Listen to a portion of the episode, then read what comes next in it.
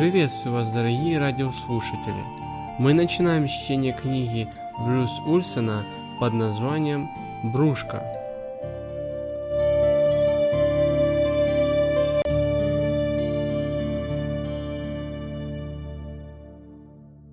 Что произошло, когда 19-летний юноша против воли родителей отправился в джунгли обращать в христианство племя диких южноамериканских индейцев?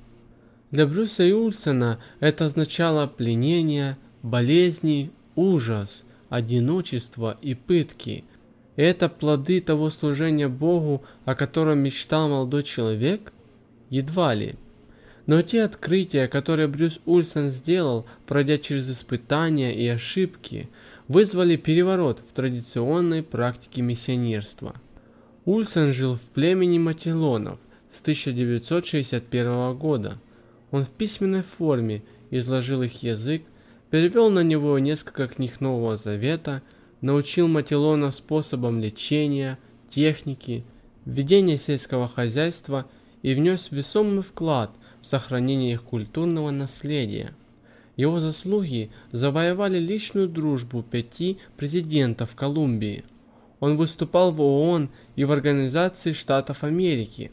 Он получил множество наград за свой вклад в дело лечения и социального процветания этих людей из каменного века. Эта повесть оставила яркий след, став заметной миссионерской истории.